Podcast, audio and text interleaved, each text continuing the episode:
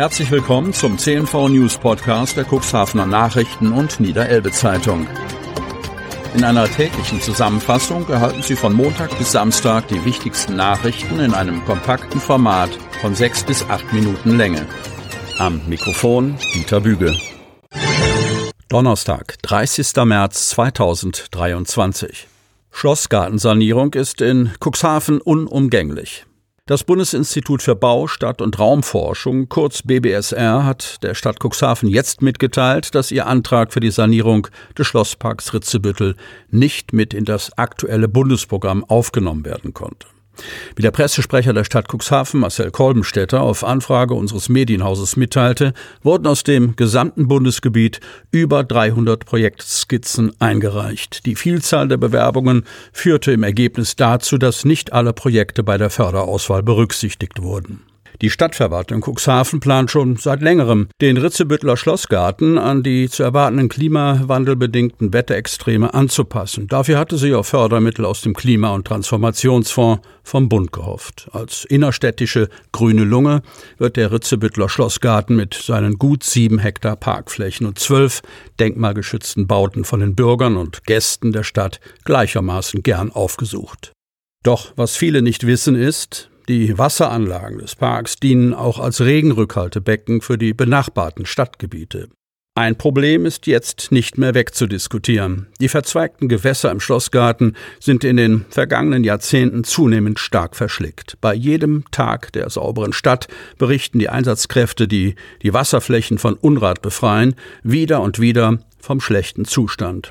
So war es auch in diesem März. Zusätzlich spielt natürlich auch der Klimawandel eine Rolle, der auch vor Cuxhaven nicht Halt macht. In einigen Gewässerabschnitten war in den besonders heißen Sommermonaten zweitausendzweiundzwanzig kaum noch Wasser zu sehen. Eine Sanierung ist deshalb unumgänglich. Das weiß auch die Fachabteilung im Rathaus. Deshalb hat die Kommunalpolitik in der jüngeren Vergangenheit auch schon Mittel im Haushalt für eine Sanierung bereitgestellt. Mann attackiert Frau bei Überfall mit einem Messer. Cuxhaven. Ein vierundzwanzigjähriger Cuxhavener versucht am Dienstag, einen Tabakladen im Heinrich-Grube-Weg auszurauben. Eine Zeugin versuchte, den Mann zu stoppen und wurde dabei mit einem Messer attackiert. Der Cuxhavener soll laut Polizei gegen siebzehn Uhr fünfzehn das Geschäft betreten haben. Unter Vorhalt eines Messers versuchte er, Geld von der dreiundfünfzigjährigen Angestellten zu erbeuten.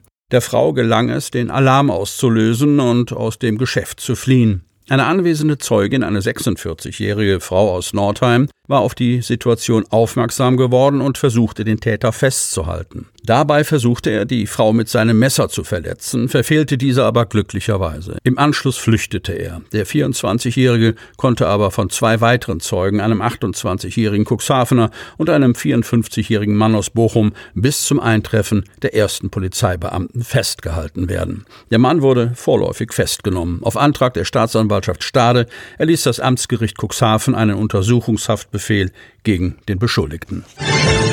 Brütereibetreiber Lohmann sorgt sich ums deutsche Ei. Kreis Cuxhaven. Deutschlands größter Legehennen, Brütereibetreiber Lohmann Deutschland, kritisiert die geplante Änderung des seit zweitausendzweiundzwanzig geltenden Gesetzes zum Verbot des Kükentötens. Ein Gesetz in dieser Schärfe sei einmalig in Europa. Seit dem ersten Januar zweitausendzweiundzwanzig ist das Töten von männlichen Eintagsküken in Deutschland verboten.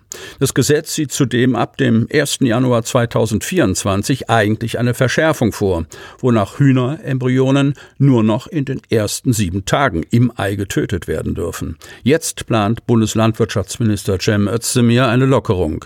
Die Geschlechtsbestimmung von Küken im Ei soll künftig bis zum zwölften Bruttag möglich sein. Das hat das Ministerium am Dienstag bestätigt. Dies geht dem Legehennen Brütereibetreiber Lohmann Deutschland trotz Lockerung zu weit. Im Bericht des Bundesministeriums an den Ausschuss für Ernährung und Landwirtschaft über den Stand der Entwicklung von Verfahren und Methoden zur Geschlechtsbestimmung im Hühnerei vor dem siebten Bebrütungstag ist zu lesen, dass Verfahren zur Geschlechtsbestimmung im Hühnerei vor dem siebten Bebrütungstag den Brütereien bis zum ersten Januar vierundzwanzig nicht zur Verfügung stehen.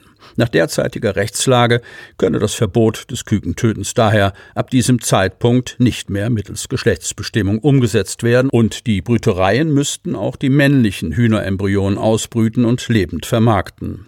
Vor dem siebten Bebrütungstag funktionierende Verfahren zur Geschlechtsbestimmung befinden sich in der Erforschung und Entwicklung. Ein Zeitpunkt für deren kommerzielle Anwendung ist jedoch nicht absehbar, heißt es weiter.